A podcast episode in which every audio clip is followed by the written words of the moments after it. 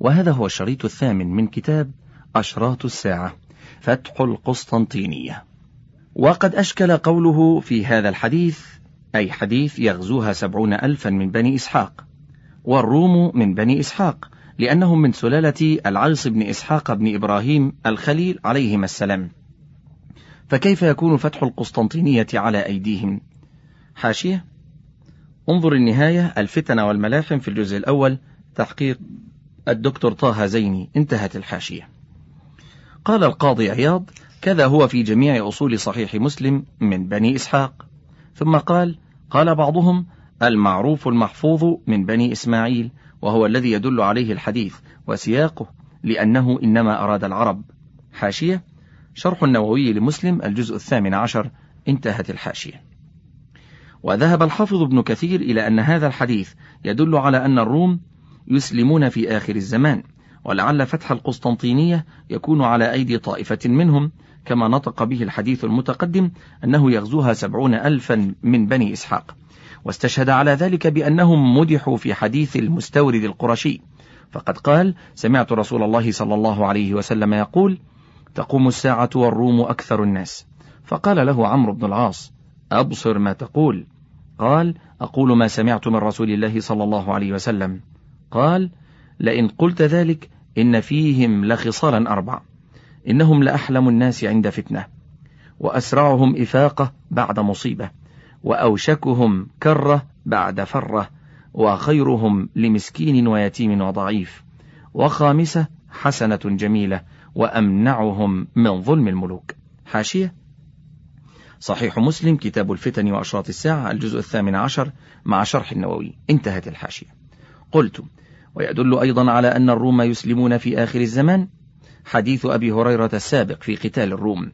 وفيه أن الروم يقولون للمسلمين خلوا بيننا وبين الذين سبوا منا نقاتلهم. فيقول المسلمون لا والله لا نخلي بينكم وبين إخواننا.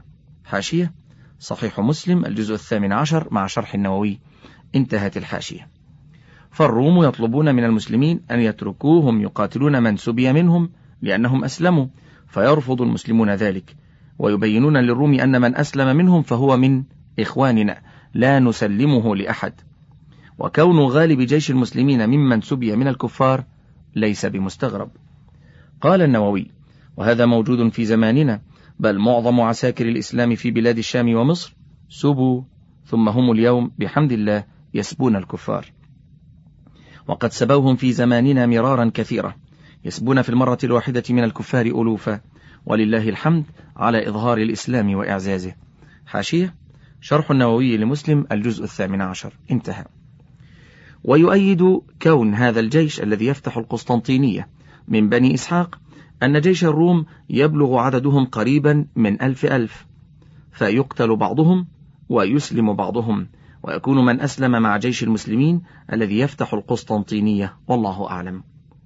وفتح القسطنطينية بدون قتال لم يقع إلى الآن.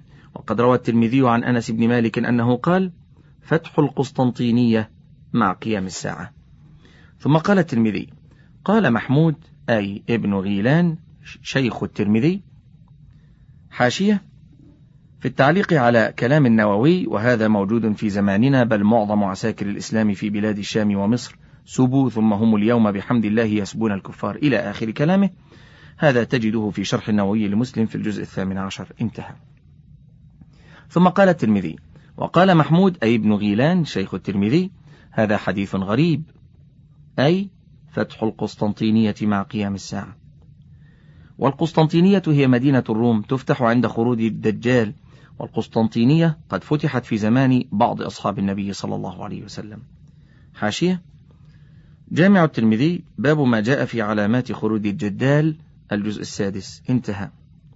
والصحيح أن القسطنطينية لم تفتح في عصر الصحابة فإن معاوية رضي الله عنه بعث إليها ابنه يزيد في جيش فيهم أبو أيوب الأنصاري ولم يتم لهم فتحها ثم حاصرها مسلمة بن عبد الملك ولم تفتح أيضا ولكنه صالح أهلها على بناء مسجد بها. حاشية. انظر النهاية في الفتن والملاحم في الجزء الأول. تحقيق الدكتور طه زيني. انتهت الحاشية. وفتح الترك أيضا للقسطنطينية كان بقتال ثم هي الآن تحت أيدي الكفار وستفتح فتحا أخيرا كما أخبر بذلك الصادق المصدوق صلى الله عليه وسلم. قال أحمد شاكر فتح القسطنطينية المبشر به في الحديث سيكون في مستقبل قريب أو بعيد يعلمه الله عز وجل وهو الفتح الصحيح لها حين يعود المسلمون إلى دينهم الذي أعرضوا عنه. وأما فتح الترك الذي كان قبل عصرنا هذا فإنه كان تمهيدا للفتح الأعظم. ثم هي قد خرجت بعد ذلك من أيدي المسلمين منذ أعلنت حكومتهم هناك كحكومة غير إسلامية وغير دينية. وعاهدت الكفار أعداء الإسلام وحكمت أمتها بأحكام القوانين الوثنية الكافرة. وسيعود الفتح الإسلامي لها إن شاء الله كما بشر به رسول الله صلى الله عليه وسلم. حاشية. حاشية عمدة التفسير عن ابن كثير في الجزء الثاني اختصار وتحقيق الشيخ أحمد شاكر. انتهت الحاشية. الرقم ثلاثة وخمسون خروج القحطاني في آخر الزمان يخرج رجل من قحطان تدين له الناس بالطاعة وتجتمع عليه وذلك عند تغير الزمان ولهذا ذكره الإمام البخاري في باب تغير الزمان. روى الإمام أحمد والشيخان عن أبي هريرة رضي الله عنه أن رسول الله صلى الله عليه وسلم قال لا تقوم الساعة حتى يخرج رجل من قحطان يسوق الناس بعصاه حاشية مسند أحمد الجزء الثامن عشر شرح أحمد شاكر أتمه وأكمله الدكتور الحسيني عبد المجيد هاشم. صحيح البخاري كتاب الفتن باب تغير الزمان حتى تعبد الأوثان الجزء الثالث عشر مع الفتح.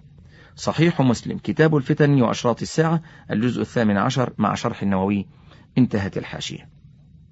قال القرطبي قوله يسوق الناس بعصاه كناية عن استقامة الناس وانعقادهم إليه واتفاقهم عليه ولم يرد نفس العصا.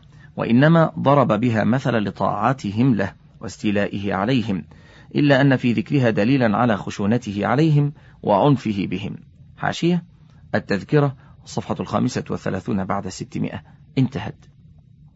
قلت نعم سوقه الناس بعصاه كناية عن طاعة الناس لهم ورضوخهم لأمره إلا أن ما أشار إليه القرطبي من خشونته عليهم ليس بالنسبة للجميع كما يظهر من كلامه بل إنما يقسو على أهل المعصية منهم فهو رجل صالح يحكم بالعدل.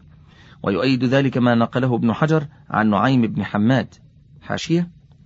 نعيم بن حماد الخزاعي من الحفاظ الكبار روى عنه البخاري مقرونا وروى له مسلم في المقدمة وأصحاب السنن إلا النسائي وثقه الإمام أحمد ويحيى بن معين والعجلي وقال أبو حاتم صدوق. وضعفه النسائي. وقال الذهبي أحد الأئمة الأعلام على لين في حديثه. وقال ابن حجر صدوق يخطئ كثيرا. ونقل الذهبي عن نعيم أنه قال كنت جهميا. فلذلك عرفت كلامهم. فلما طلبت الحديث علمت أن مآلهم إلى التعطيل. توفي سنة ثمان وعشرين ومائتين هجرية. رحمه الله. تذكرة الحفاظ الجزء الثاني. ميزان الاعتدال الجزء الرابع. تهذيب التهذيب الجزء العاشر تقريب التهذيب الجزء الثاني. هدي الساري مقدمة فتح الباري الصفحة السابعة والأربعون بعد الأربعمائة. تذهيب تهذيب الكمال الصفحة الثالثة بعد الأربعمائة وانتهت الحاشية. قال ويؤيد ذلك ما نقله ابن حجر عن نعيم بن حماد أنه روي من وجه قوي عن عبد الله بن عمرو أنه ذكر الخلفاء ثم قال ورجل من قحطان. وأيضا ما أخرجه بسند جيد عن ابن عباس أنه قال فيه ورجل من قحطان كلهم صالح. حاشية فتح الباري الجزء السادس انتهت الحاشية. ولما حدث عبد الله بن عمرو بن العاص رضي الله عنهما بأنه سيكون ملك من قحطان غضب معاوية رضي الله عنه فقام فأثنى على الله بما هو أهله ثم قال أما بعد فإنه بلغني أن رجالا منكم يتحدثون بأحاديث ليست في كتاب الله ولا تؤثر عن رسول الله صلى الله عليه وسلم. فأولئك جهالكم. فإياكم والأماني التي تضل أهلها. فإني سمعت رسول الله صلى الله عليه وسلم يقول إن هذا الأمر في قريش لا يعاديهم أحد إلا كبه الله على وجهه ما أقاموا الدين. رواه البخاري. حاشية. صحيح البخاري كتاب المناقب باب مناقب قريش الجزء السادس. انتهت الحاشية. وإنما أنكر معاوية خشية يظن أحد أن الخلافة تجوز في غير قريش مع أن معاوية رضي الله عنه لم ينكر خروج القحطاني.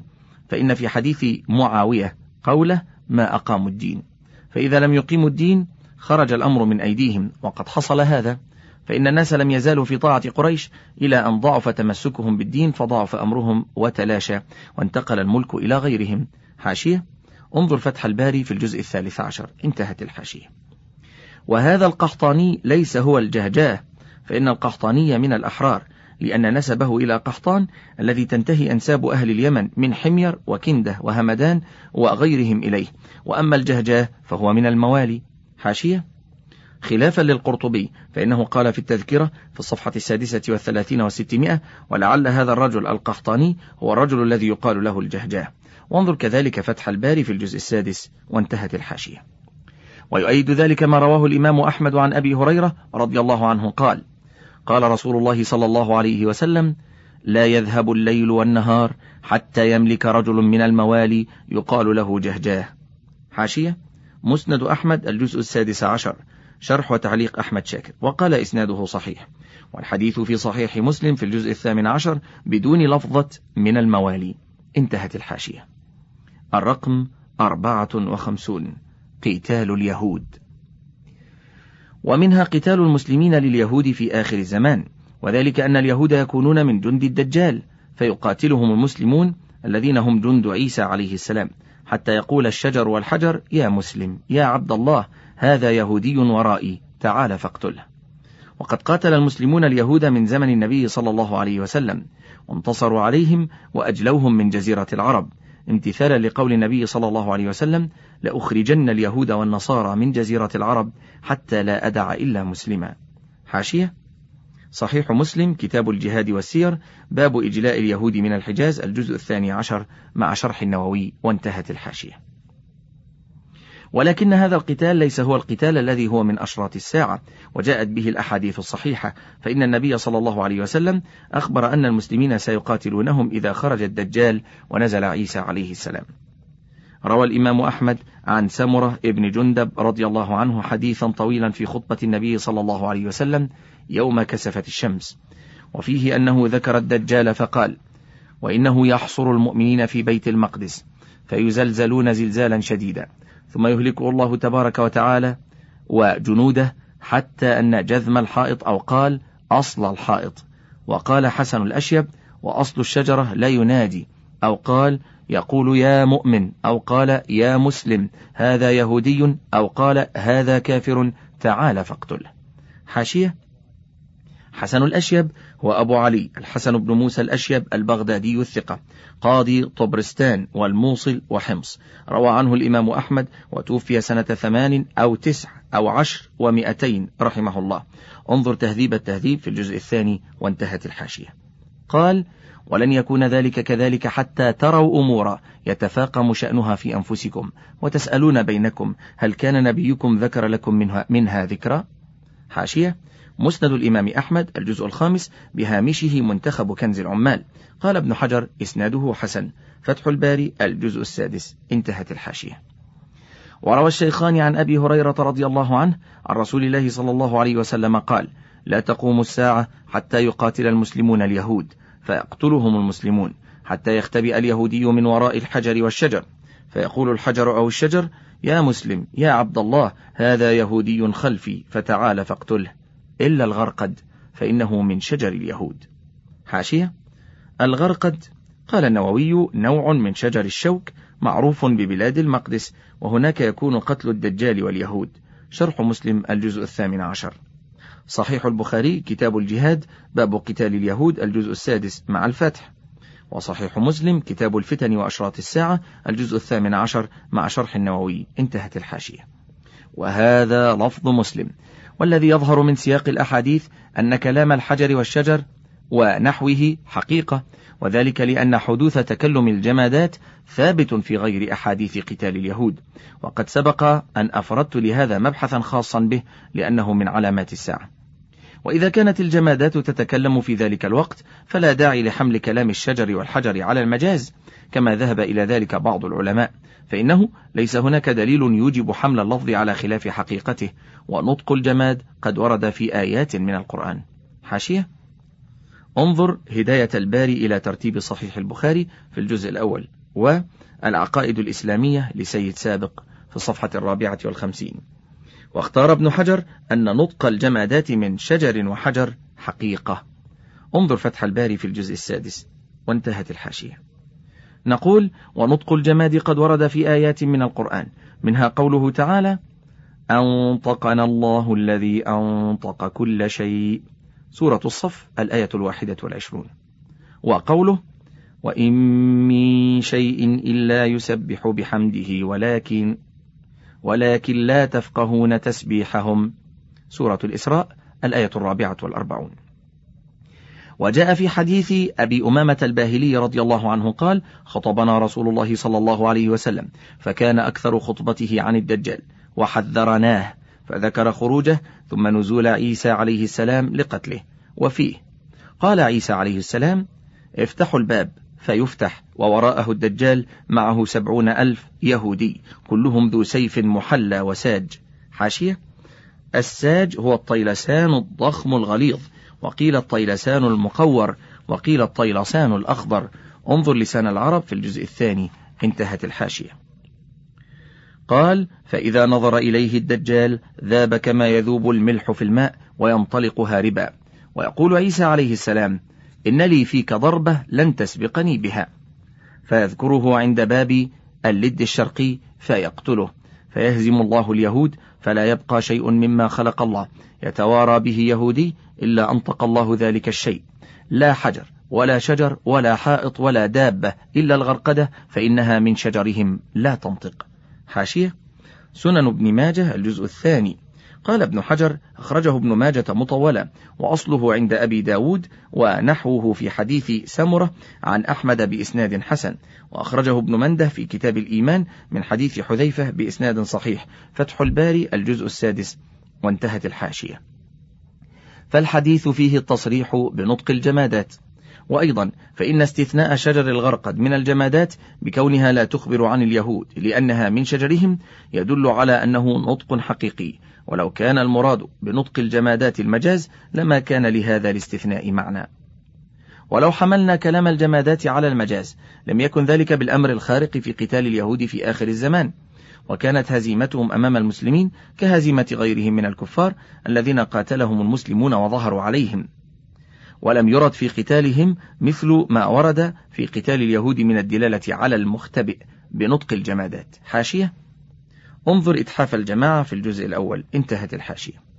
فإذا لاحظنا أن الحديث في أمر مستغرب يكون آخر الزمان ومن علامات الساعة دل ذلك على أن النطق في قتال اليهود حقيقي وليس مجازا عن انكشافهم أمام المسلمين وعدم قدرتهم على الدفاع عن أنفسهم كما قيل والله أعلم. الرقم خمسة وخمسون. نفي المدينة لشرارها ثم خرابها آخر الزمان. حث النبي صلى الله عليه وسلم على سكن المدينة ورغب في ذلك وأخبر أنه لا يخرج أحد منها رغبة عنها إلا أخلف الله فيها من هو خير منه. وأخبر أن من علامات الساعة نفي المدينة لخبثها وهم شرار الناس كما ينفي الكير خبث الحديد. روى الإمام مسلم عن أبي هريرة رضي الله عنه أن رسول الله صلى الله عليه وسلم قال يأتي على الناس زمان يدعو الرجل ابن عمه وقريبه هلم إلى الرخاء هلم إلى الرخاء والمدينة خير لهم لو كانوا يعلمون والذي نفسي بيده لا يخرج منهم أحد رغبة عنها إلا أخلف الله فيها خيرا منه. ألا إن المدينة كالكير يخرج الخبيث. لا تقوم الساعة حتى تنفي المدينة شرارها كما ينفي الكير خبث الحديد. حاشية. صحيح مسلم كتاب الحج. باب. المدينة تنفي خبثها وتسمى طابة وطيبة. الجزء التاسع مع شرح النووي. وانتهت الحاشية. وقد حمل القاضي عياض نفي المدينة لخبثها على زمن النبي صلى الله عليه وسلم لأنه لم يكن يصبر على الهجرة والمقام في المدينة إلا من كان ثابت الإيمان. وأما المنافقون وجهلة الأعراب فلا يصبرون على شدة المدينة ولا لأوائها ولا يحتسبون من الأجر في ذلك. وحمله النووي على زمن الدجال واستبعد ما اختاره القاضي عياض وذكر أنه يحتمل أن يكون ذلك في أزمان متفرقة. حاشية انظر شرح صحيح مسلم للنووي في الجزء التاسع. انتهت الحاشية. وذكر الحافظ ابن حجر أنه يحتمل أن يكون المراد كلا من الزمنين. زمن النبي صلى الله عليه وسلم بدليل قصة الأعرابي كما في البخاري عن جابر رضي الله عنه جاء أعرابي إلى النبي صلى الله عليه وسلم فبايعه على الإسلام فجاء من الغد محموما فقال أقلني فأبى ثلاث مرار فقال المدينة كالكير تنفي خبثها وينصح طيبها. حاشية. صحيح البخاري. كتاب فضائل المدينة. باب المدينة تنفي الخبث. الجزء الرابع مع الفتح. انتهت الحاشية. والزمن الثاني زمن الدجال. كما في حديث أنس بن مالك رضي الله عنه عن النبي صلى الله عليه وسلم أنه ذكر الدجال ثم قال ثم ترجف المدينة بأهلها ثلاث رجفات فيخرج الله إليه كل كافر ومنافق رواه البخاري. حاشية صحيح البخاري كتاب فضائل المدينة باب لا يدخل الدجال المدينة الجزء الرابع مع الفتح. انتهت الحاشية. وأما ما بين ذلك من الأزمان فلا فإن كثيرا من فضلاء الصحابة قد خرجوا بعد النبي صلى الله عليه وسلم من المدينة. كمعاذ بن جبل وأبي عبيدة وابن مسعود وطائفة. ثم خرج علي وطلحة والزبير وعمار وغيرهم وهم من أطيب الخلق. فدل على أن المراد بالحديث تخصيص ناس دون ناس ووقت دون وقت بدليل قوله تعالى ومن أهل المدينة مردوا على النفاق سورة التوبة الآية الواحدة بعد المئة. والمنافق خبيث بلا شك. حاشية. انظر فتح الباري في الجزء الرابع. انتهت الحاشية. وأما خروج الناس بالكلية من المدينة فذلك في آخر الزمان قرب قيام الساعة. ففي الحديث عن أبي هريرة رضي الله عنه قال سمعت رسول الله صلى الله عليه وسلم يقول تتركون المدينة على خير ما كانت لا يغشاها إلا العوافي. يريد عوافي السباع والطير. وآخر من يحشر راعيان من مزينة يريدان المدينة ينعقان بغنمهما. فيجدانها وحشا حتى إذا بلغا ثنية الوداع خرا على وجوههما. حاشية. صحيح البخاري كتاب فضائل المدينة باب من رغب عن المدينة الجزء الخامس مع الفتح. انتهت الحاشية. رواه البخاري. وروى الإمام مالك عن أبي هريرة رضي الله عنه أن رسول الله صلى الله عليه وسلم قال لا تتركن المدينة على أحسن ما كانت حتى يدخل الكلب أو الذئب فيغذي على بعض سوار المسجد. حاشية؟ أي يبول عليها. يقال غدا ببوله إذا ألقاه دفعة دفعة. انظر النهاية في غريب الحديث في الجزء الثالث. انتهت الحاشية. أو على المنبر. فقالوا يا رسول الله فلمن تكون ثمار ذلك الزمان؟ قال للعوافي الطير والسباع. حاشية؟ الموطأ الجزء الثاني للإمام مالك. تصحيح وتخريج محمد فؤاد عبد الباقي. والحديث استشهد به الحافظ ابن حجر في فتح الباري في الجزء الرابع وقال رواه جماعة من الثقات خارج الموطأ وانتهت الحاشية. قال ابن كثير والمقصود أن المدينة تكون باقية عامرة أيام الدجال ثم تكون كذلك في زمان عيسى بن مريم رسول الله عليه الصلاة والسلام حتى تكون وفاته بها ودفنه بها ثم تخرب بعد ذلك. حاشية؟ النهاية الفتن والملاحم. الجزء الأول تحقيق الدكتور طه زيني. انتهت الحاشية. ثم ذكر حديث جابر رضي الله عنه قال أخبرني عمر بن الخطاب قال سمعت رسول الله صلى الله عليه وسلم يقول لا يسيرن الراكب بجنبات المدينة ثم لا يقولن لقد كان في هذا حاضر من المسلمين كثير. رواه الإمام أحمد. حاشية. مسند الإمام أحمد الجزء الأول شرح وتعليق أحمد شاكر وقال إسناده صحيح. انتهت الحاشية. وقال الحافظ ابن حجر روى عمر بن شبة بإسناد صحيح عن عوف بن مالك. قال دخل رسول الله صلى الله عليه وسلم المسجد ثم نظر إلينا فقال أما والله ليدعنها أهلها مذللة أربعين عاما للعوافي. أتدرون ما العوافي؟ الطير والسباع. ثم قال ابن حجر وهذا لم يقطع قطعا حاشية فتح الباري الجزء الرابع. انتهى. فدل هذا على أن خروج الناس من المدينة بالكلية يكون في آخر الزمان بعد خروج الدجال ونزول عيسى بن مريم عليه السلام. ويحتمل أن يكون ذلك عند خروج النار التي تحشر الناس وهي آخر أشراط الساعة وأول العلامات الدالة على قيام الساعة فليس بعدها إلا الساعة. ويؤيد ذلك كون آخر من يحشر يكون منها كما في حديث أبي هريرة رضي الله عنه. وآخر من يحشر راعيان من مزينة يريدان المدينة. ينعقان بغنمهما فيجدانها وحشا. حاشية. صحيح البخاري كتاب فضائل المدينة باب من رغب عن المدينة الجزء الرابع مع الفتح. انتهت الحاشية. وحشة أي خالية من الناس أو أن الوحوش قد سكنتها والله أعلم. الرقم ستة وخمسون. بعث الريح الطيبة لقبض أرواح المؤمنين. ومنها هبوب الريح الطيبة لقبض أرواح المؤمنين. فلا يبقى على ظهر الأرض من يقول الله الله. ويبقى شرار الناس وعليهم تقوم الساعة.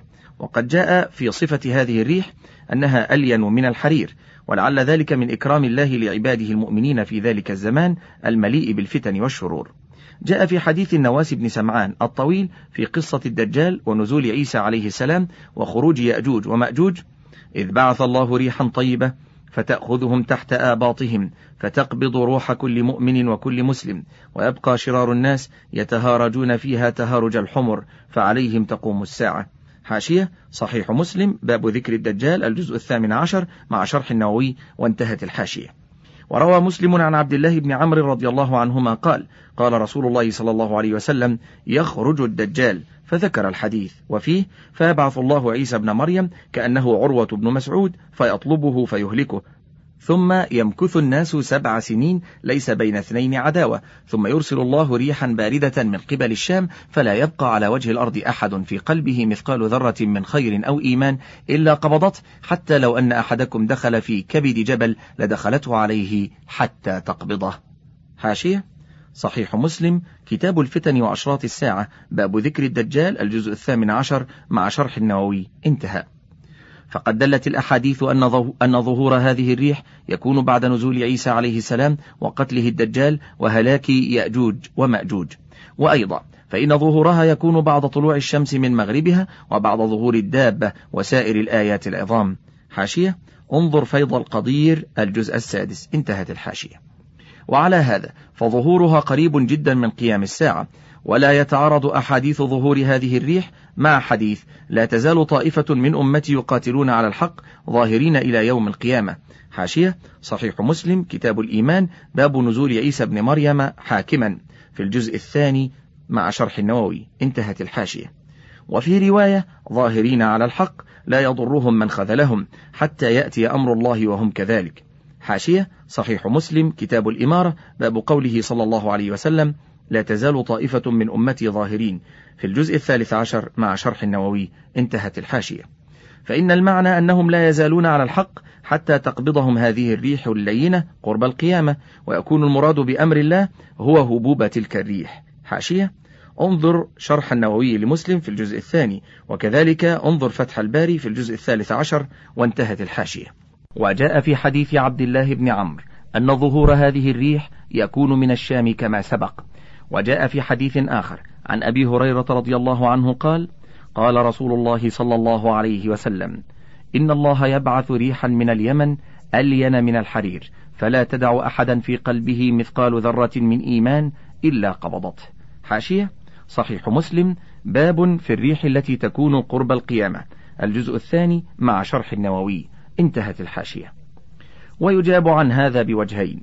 واحد يحتمل أنهما ريحان شامية ويمانية. اثنان ويحتمل أن مبدأها من أحد الإقليمين ثم تصل الآخر وتنتشر عنده والله أعلم. حاشية شرح النووي لمسلم الجزء الثاني. وانظر أشراط الساعة وأسرارها. الصفحة الثامنة والثمانين والتاسعة والثمانين للشيخ محمد سلامة جبر. انتهت الحاشية. الرقم سبعة وخمسون. استحلال البيت الحرام وهدم الكعبة. لا يستحل البيت الحرام إلا أهله وأهله هم المسلمون. حاشية انظر فتح الباري في الجزء الثالث في الصفحة الثانية والستين بعد الأربعمائة. انتهى. فإذا استحلوه فإنه يصيبهم الهلاك. ثم يخرج رجل من أهل الحبشة يقال له ذو السويقتين فيخرب الكعبة. وينقضها حجرا حجرا ويسلبها حليتها ويجردها من كسوتها. وذلك في آخر الزمان حين لا يبقى في الأرض أحد يقول الله الله. ولذلك لا يعمر البيت بعد هدمه أبدا كما جاءت بذلك الأحاديث الصحيحة.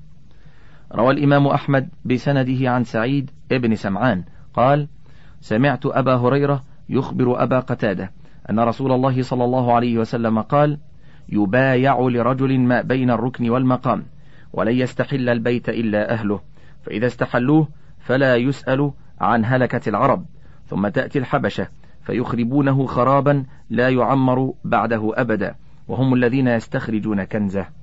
حاشية مسند الإمام أحمد الجزء الخامس عشر شرح وتعليق أحمد شاكر وقال إسناده صحيح.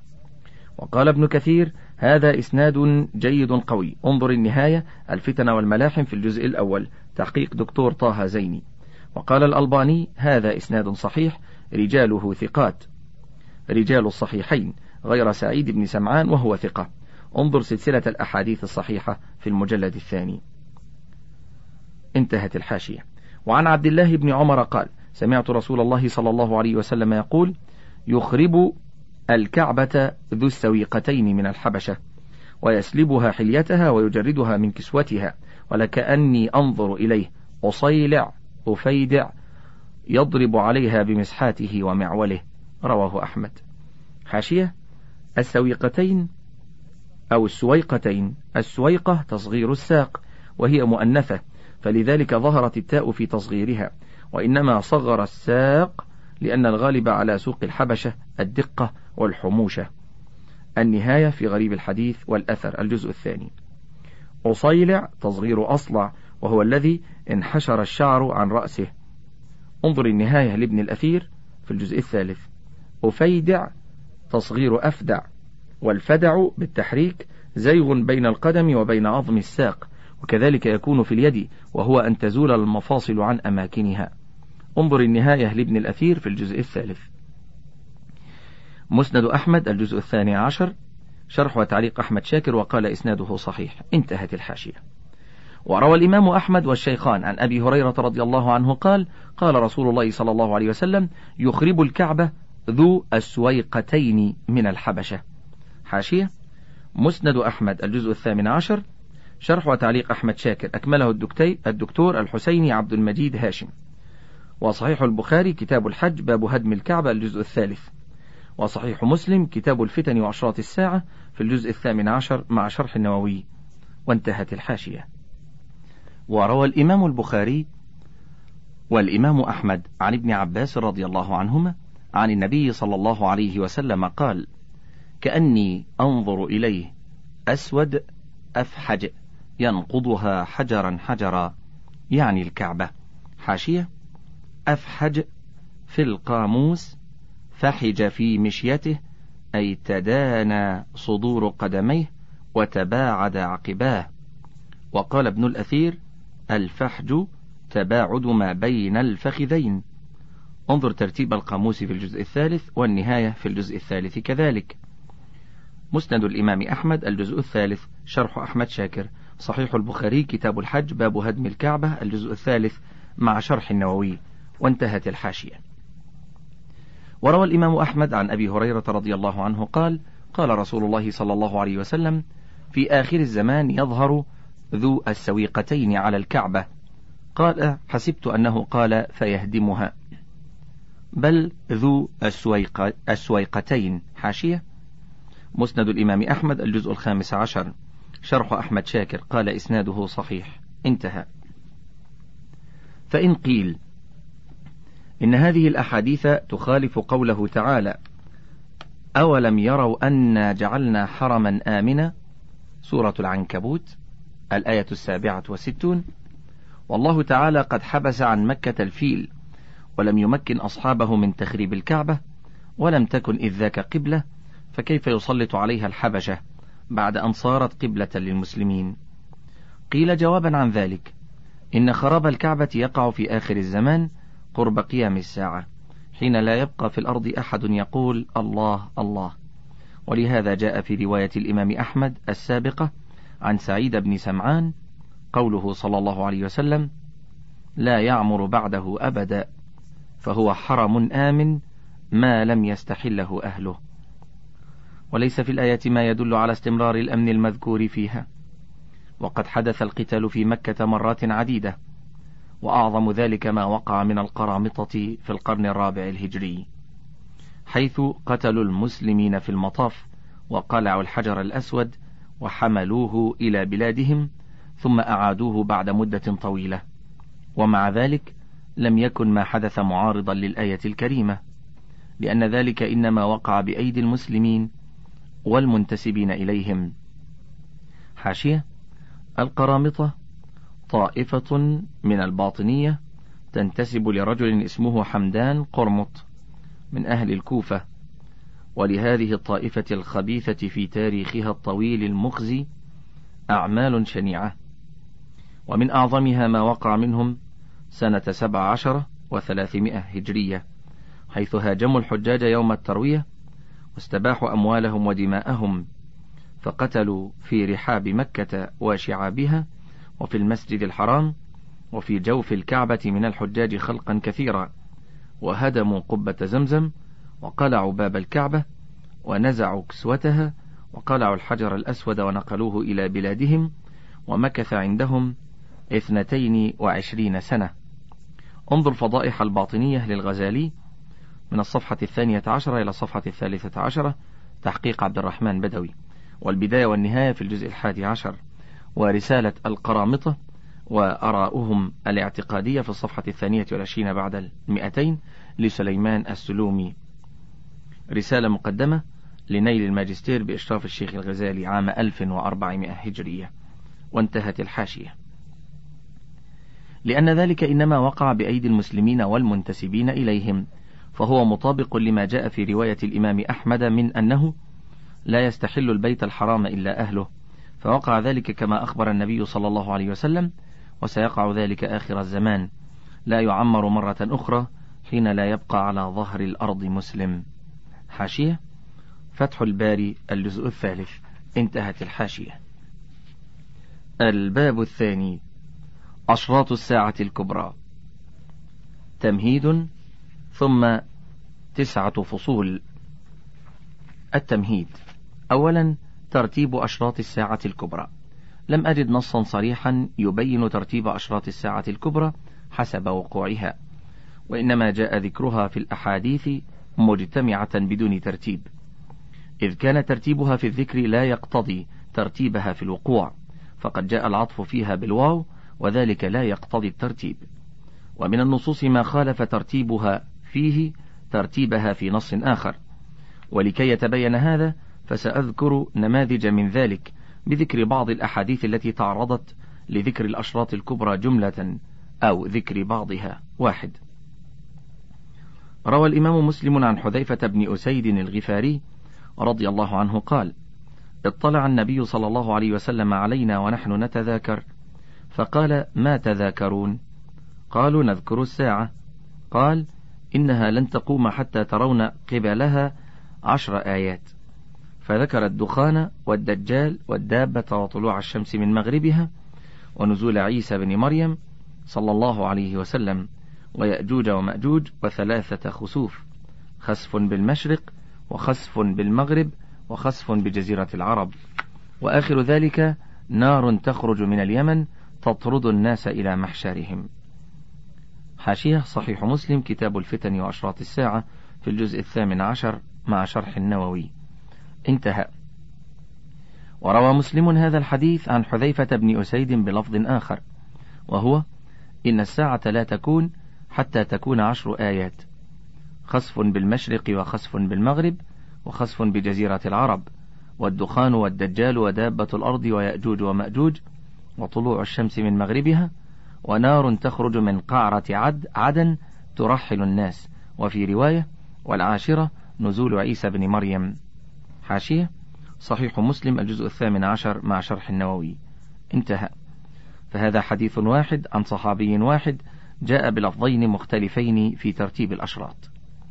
اثنان. وروى مسلم عن أبي هريرة رضي الله عنه أن رسول الله صلى الله عليه وسلم قال بادروا بالأعمال ستة طلوع الشمس من مغربها أو الدخان أو الدجال أو الدابة أو خاصة أحدكم أو أمر العامة. حاشية. صحيح مسلم كتاب الفتن وأشراط الساعة. باب في بقية من أحاديث الدجال الجزء الثامن عشر مع شرح النووي. انتهى. وروى مسلم هذا الحديث عن أبي هريرة بلفظ آخر. بادروا بالأعمال ستة الدجال والدخان ودابة الأرض وطلوع الشمس من مغربها وأمر العامة وخويصة أحدكم. حاشية. نفس المرجع السابق صحيح مسلم انتهى.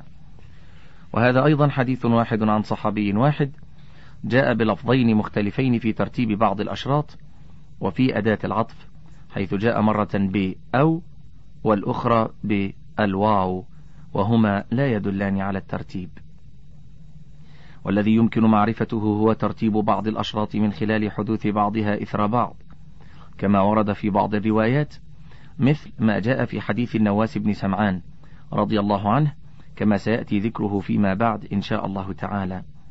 فقد ذكر فيه بعض الآيات مرتبة حسب وقوعها فإنه ذكر أولا خروج الدجال على الناس ثم نزول عيسى عليه السلام لقتله ثم خروج يأجوج ومأجوج في زمن عيسى عليه السلام وذكر دعاءه عليهم بالهلاك. وكذلك جاء في بعض الروايات أن أول الآيات كذا وفي بعضها آخر الآيات كذا. ومع هذا فإن هناك اختلافا في هذه الأولية بين العلماء. وهذا الاختلاف موجود من عصر الصحابة رضي الله عنهم. فقد روى الإمام أحمد ومسلم عن أبي زرعة قال جلس إلى مروان ابن الحكم بالمدينة ثلاثة نفر من المسلمين فسمعوه وهو يحدث عن الآيات أن أولها خروجا الدجال. حاشية؟ قيل اسمه هرم وقيل عبد الله وقيل عبد الرحمن بن عمرو بن جرير بن عبد الله البجلي الكوفي من علماء التابعين رأى عليا وروى عن أبي هريرة ومعاوية وعبد الله بن عمرو بن العاص. تهذيب التهذيب الجزء الثاني عشر وانتهت الحاشية. قال جلس إلى مروان بن الحكم بالمدينة ثلاثة نفر من المسلمين فسمعوه وهو يحدث عن الآيات أن أولها خروجا الدجال. فقال عبد الله بن عمر لم يقل مروان شيئا. فقد حفظت من رسول الله صلى الله عليه وسلم حديثا لم أنسه بعد. سمعت رسول الله صلى الله عليه وسلم يقول إن أول الآيات خروجا طلوع الشمس من مغربها وخروج الدابة على الناس ضحى وأيهما ما كانت قبل صاحبتها فالأخرى على إثرها قريبا. هذا لفظ مسلم. وزاد الإمام أحمد في روايته قال عبد الله وكان يقرأ الكتب وأظن أولاها خروجا طلوع الشمس من مغربها. حاشية مسند أحمد الجزء الحادي عشر. تحقيق أحمد شاكر. صحيح مسلم كتاب الفتن وأشراط الساعة. باب ذكر الدجال في الجزء الثامن عشر مع شرح النووي. انتهت الحاشية. نعم. جمع الحافظ ابن حجر بين أولية الدجال وأولية طلوع الشمس من مغربها. فقال الذي يترجح من مجموع الأخبار أن خروج الدجال أول الآيات العظام المؤذنة بتغير الأحوال العامة في معظم الأرض وينتهي ذلك بموت عيسى عليه السلام. وأن طلوع الشمس من المغرب هو أول الآيات العظام المؤذنة بتغير أحوال العالم العلوي وينتهي ذلك بقيام الساعة. ولعل خروج الدابة يقع في ذلك اليوم الذي تطلع فيه الشمس من المغرب. ثم قال والحكمة في ذلك أنه عند طلوع الشمس من المغرب يغلق باب التوبة. فتخرج الدابة تميز المؤمن من الكافر تكميلا للمقصود من إغلاق باب التوبة. وأول الآيات المؤذنة بقيام الساعة النار التي تحشر الناس.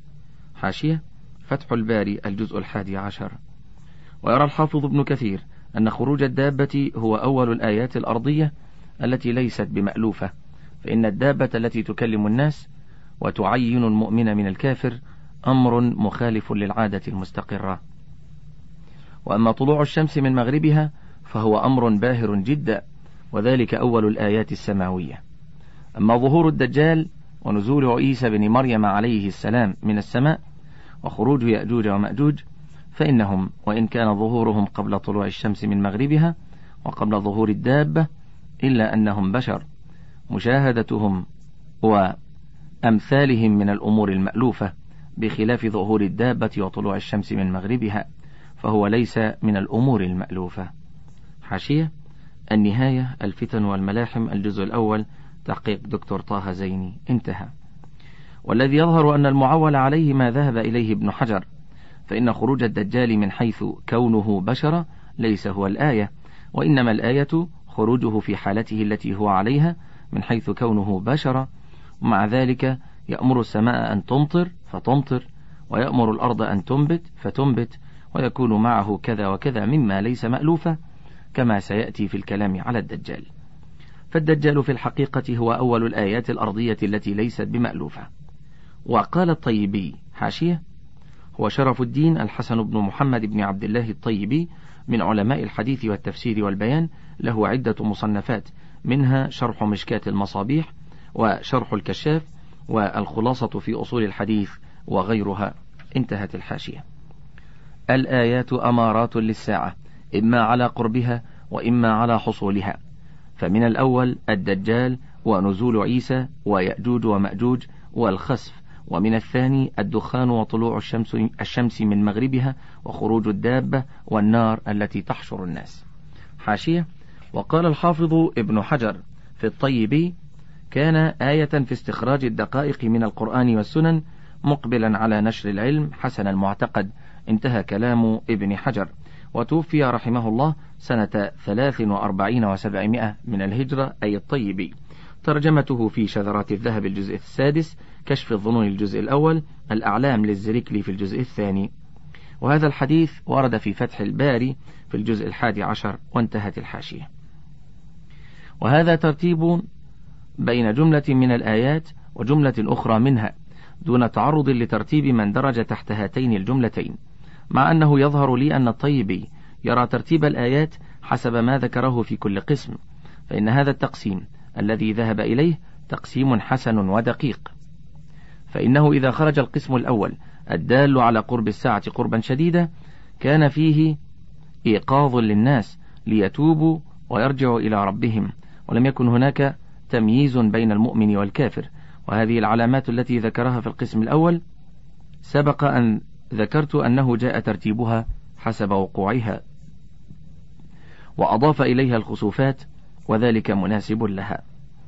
وأما إذا ظهر القسم الثاني الدال على حصول الساعة فإن الناس يتميزون إلى مؤمن وكافر كما سيأتي أنه عند ظهور الدخان يصيب المؤمن كهيئة الزكام والكافر ينتفخ من ذلك الدخان ثم تطلع, تطلع الشمس من مغربها فيقفل باب التوبة. فلا ينفع الكافر إيمانه ولا التائب توبته. ثم تظهر بعد ذلك الدابة. فتميز بين الناس فيعرف الكافر من المؤمن لأنها تسمي المؤمن وتخطم الكافر كما سيأتي ذكر ذلك. ثم يكون آخر ذلك ظهور النار التي تحشر الناس. وقد جريت في ذكري لأشراط الساعة الكبرى على هذا الترتيب الذي ذكره الطيبي لأنه في نظري أقرب إلى الصواب والله أعلم. وقبل ذكري لهذه العلامات العشر الكبرى تحدثت عن المهدي لأن ظهوره يكون سابقا لهذه العلامات فهو الذي يجتمع عليه المؤمنون لقتال الدجال. ثم ينزل عيسى عليه السلام ويصلي خلفه كما سيأتي ذكر ذلك إن شاء الله تعالى. ثانيا تتابع ظهور الأشراط الكبرى. إذا ظهر أول علامات الساعة الكبرى تتابعت الآيات كتتابع الخرز في النظام يتبع بعضها بعضا. روى الطبراني في الأوسط عن أبي هريرة رضي الله عنه عن النبي صلى الله عليه وسلم قال خروج الآيات بعضها على إثر بعض يتتابعن كما تتتابع الخرز في النظام حاشية؟ النظام العقد من الجوهر والخرز ونحوهما وسلكه خاطه وسلكه كذلك خيطه. انظر النهاية في غريب الحديث في الجزء الخامس. وانظر جامع الأصول في الجزء العاشر. قال الهيثمي رواه الطبراني في الأوسط رجاله رجال الصحيح غير عبد الله ابن أحمد بن حنبل وداود الزهراني وكلاهما ثقة. مجمع الزوائد الجزء السابع. وقال الألباني صحيح. انظر صحيح الجامع الصغير في الجزء الثالث. انتهت الحاشية. وروى الإمام أحمد عن عبد الله بن عمرو قال قال رسول الله صلى الله عليه وسلم الآيات خرزات منظومات في سلك فإن يقطع السلك يتبع بعضها بعضا. حاشية. مسند أحمد الجزء الثاني عشر. شرح أحمد شاكر وقال إسناده صحيح. وقال الهيثمي رواه أحمد وفيه علي بن زيد وهو حسن الحديث. مجمع الزوائد الجزء السابع. انتهت الحاشية. والذي يظهر لي والله أعلم أن المراد بهذه الآيات هي علامات الساعة الكبرى فإن ظاهر هذه الأحاديث يدل على تقارب ظهورها تقاربا شديدا. ويؤيد ذلك ما سبق ذكره في الكلام على ترتيب أشراط الساعة الكبرى من أن بعض الأحاديث ذكرت أن بعض هذه العلامات تظهر في زمن متقارب فإن أول العلامات الكبرى بعد المهدي ظهور الدجال ثم نزول عيسى عليه السلام لقتله ثم ظهور يأجوج ومأجوج ودعاء عيسى عليه السلام عليهم فيهلكهم الله ثم قال عيسى عليه السلام ففيما عهد إلي ربي عز وجل أن ذلك إذا كان كذلك فإن الساعة كالحامل المتم التي لا يدري أهلها متى تفجأهم بولادها ليلا أو نهارا. حاشية مسند الإمام أحمد من حديث ابن مسعود رضي الله عنه في الجزء الخامس. تحقيق أحمد شاكر وقال إسناده صحيح. انتهى.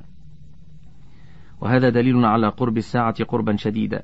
فإن بين موت عيسى عليه السلام وقيام الساعة شيء من العلامات الكبرى كطلوع الشمس من مغربها وظهور الدابة والدخان وخروج النار التي تحشر الناس.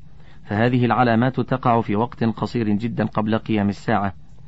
مثلها كمثل العقد الذي انفرط نظامه والله أعلم. وقد وجدت ما يؤيد ما ذكرته. فقد قال الحافظ ابن حجر وقد ثبت أن الآيات العظام مثل السلك إذا انقطع تناثر الخرز بسرعة وهو عند أحمد. حاشية فتح الباري في الجزء الثالث عشر. الفصل الأول المهدي. في آخر الزمان يخرج رجل من أهل البيت يؤيد الله به الدين. يملك سبع سنين. يملأ الأرض عدلا كما ملئت جورا وظلما. تنعم الأمة في عهده نعمة لم تنعمها قط. تخرج الأرض نباتها وتمطر السماء قطرها ويعطى المال بغير عدد. قال ابن كثير رحمه الله في زمانه تكون الثمار كثيرة. والزروع غزيرة والمال وافر والسلطان قاهر والدين قائم والعدو راغم والخير في أيامه دائم. حاشية النهاية الفتن والملاحم. الجزء الأول تحقيق الدكتور طه زيني. انتهى. اسمه وصفته. وهذا الرجل اسمه كاسم رسول الله صلى الله عليه وسلم. واسم أبيه كاسم أبي النبي صلى الله عليه وسلم فيكون اسمه محمد أو أحمد ابن عبد الله وهو من ذرية فاطمة بنت رسول الله صلى الله عليه وسلم ثم من ولد الحسن بن علي رضي الله عنهم. قال ابن كثير رحمه الله في المهدي وهو محمد بن عبد الله العلوي الفاطمي الحسني رضي الله عنه وصفته الواردة أنه أجل الجبهة أقنى الأنف. حاشية النهاية الفتن والملاحم الجزء الأول. أجل الجبهة الأجلى خفيف شعر ما بين النزعتين من الصدغين والذي انحسر الشعر عن جبهته. انظر النهاية في غريب الحديث في الجزء الأول. أقنى الأنف القنا في الأنف طول ورقة أرنبته مع حدب في وسطه. انظر النهاية في غريب الحديث في الجزء الرابع. انتهت الحاشية. مكان خروجه. يكون ظهور المهدي من قبل المشرق. فقد جاء في الحديث عن ثوبان رضي الله عنه. قال قال رسول الله صلى الله عليه وسلم يقتتل عند كنزكم ثلاثة كلهم ابن خليفة ثم لا يصير إلى واحد منهم ثم تطلع الرايات السود من قبل المشرق فيقتلونكم قتلا لم يقتله قوم. ثم ذكر شيئا لا أحفظه فقال فإذا رأيتموه فبايعوه ولو حبوا على الثلج فإنه خليفة الله المهدي. حاشية. سنن ابن ماجه كتاب الفتن باب خروج المهدي في الجزء الثاني ومستدرك الحاكم في الجزء الرابع وقال هذا حديث صحيح على شرط الشيخين ووافقه الذهبي. وقال ابن كثير هذا إسناد قوي صحيح. النهاية الفتن والملاحم الجزء الأول تحقيق الدكتور طه زيني. انتهى الشريط الثامن من كتاب أشراط الساعة وله بقية على الشريط التاسع.